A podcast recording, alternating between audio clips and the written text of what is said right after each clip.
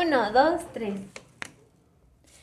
Hola, amigas y amigos. ¿Cómo están? El contenido que hoy tendremos será muy, pero muy especial, ya que tenemos a una invitada muy especial. Ella se llama Perla Noriega Sevilla. Es estudiante de la licenciatura en Administración de Ventas de la Universidad Digital del Estado de México. Buenas tardes, Perla.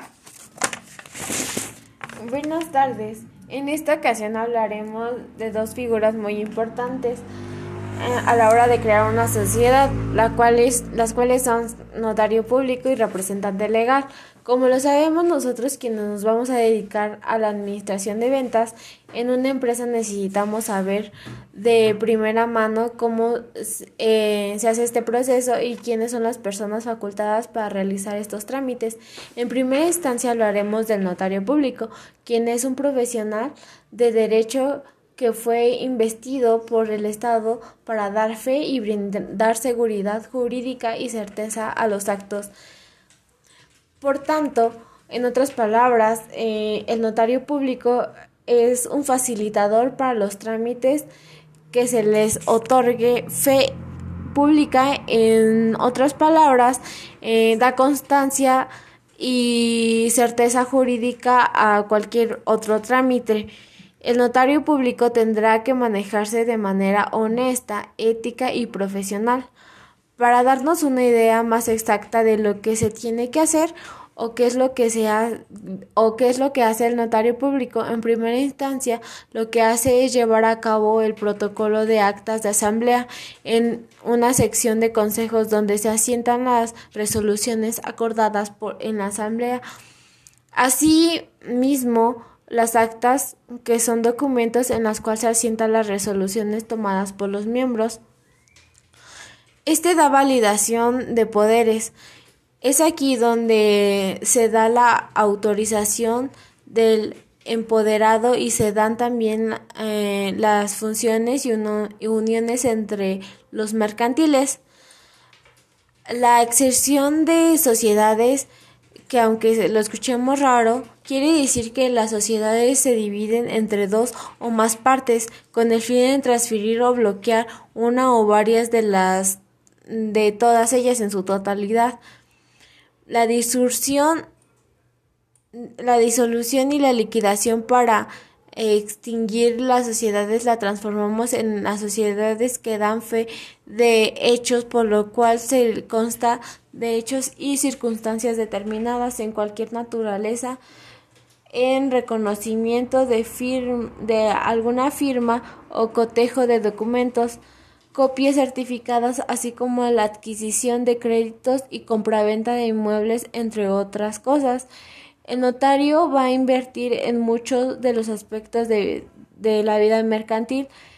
Esto es importante ya que al emprender una constitución legal de una empresa tenemos claro que es lo que necesitamos por tanto um, necesitamos la asesoría de primera mano de un notario público ya que nos explicará de manera más clara y específica la participación que tendremos como socios dentro de alguna empresa, hasta dónde y cómo podemos hacerlo, la forma en que se administrará la empresa y las facultades que tendrán eh, los encargados de la administración, así como saber cómo se conformará la Asamblea General de la empresa hasta proteger tu patrimonio, ya que esta sociedad se especificará a partir de los miembros, lo que significa que sus obligaciones ah, y responsabilidades corren riesgo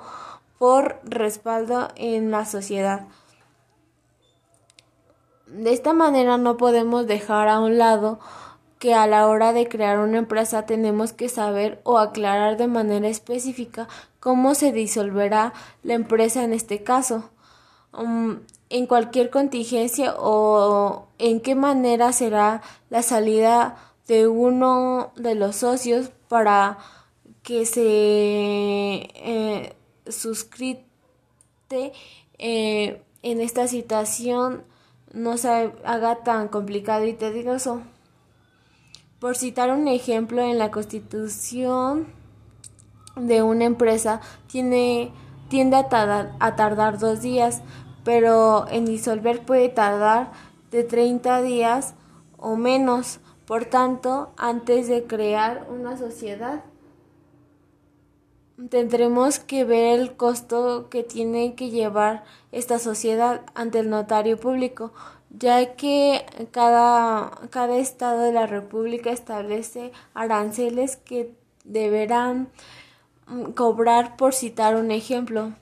En esta notaría 99 del Estado de México tiene un costo por sociedad anónima de capital variable o SA de RL eh, de 12.500 pesos. Esto, esto para saber qué tipo de gastos tendremos que hacer para iniciar estos pagos para que cuando iniciemos una empresa nos quedemos con mm, no nos quedemos cortos de dinero y paguemos todo lo que nos corresponde. Una empresa ante el SAT eh, con registro formal necesita eh, un capital aproximado de 15 mil pesos, pero también hay que tomar en cuenta que una reforma, la, la cual es eh, la LGSM, es aquella que puede constituir una empresa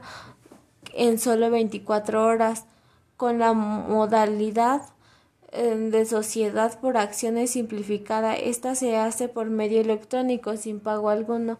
Es completamente gratuita y no tiene la necesidad de tener un notario público para realizar la formalización.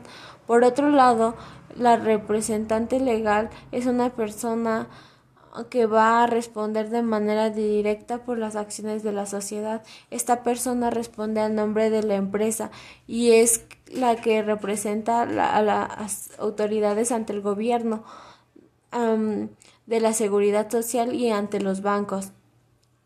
El representante legal en una sociedad mercantil corresponde a, al administrador o administradores quienes realizan las operaciones de la sociedad el representante legal em, tiene una gran responsabilidad ya que tiene que actuar para responder ante todos los intereses de la empresa en México. Un representante legal eh, tiene el poder de vender activos de la empresa, mm, rescatar y firmar a, a su nombre, al nombre de la empresa o pagar contribuciones estatales y arrendar el espacio, arrendar el espacio para las oficinas. Mm, esta también puede ah, hacer compras a nombre de la empresa. Cada empresa tiene diferente estructura, por lo que es importante revisar el grado de autoridad que tendrá el administrador representante legal, ya que él podrá tener trámites con la toma de decisiones, pero esto se tiene que especificar ante un notario público al constituir la empresa.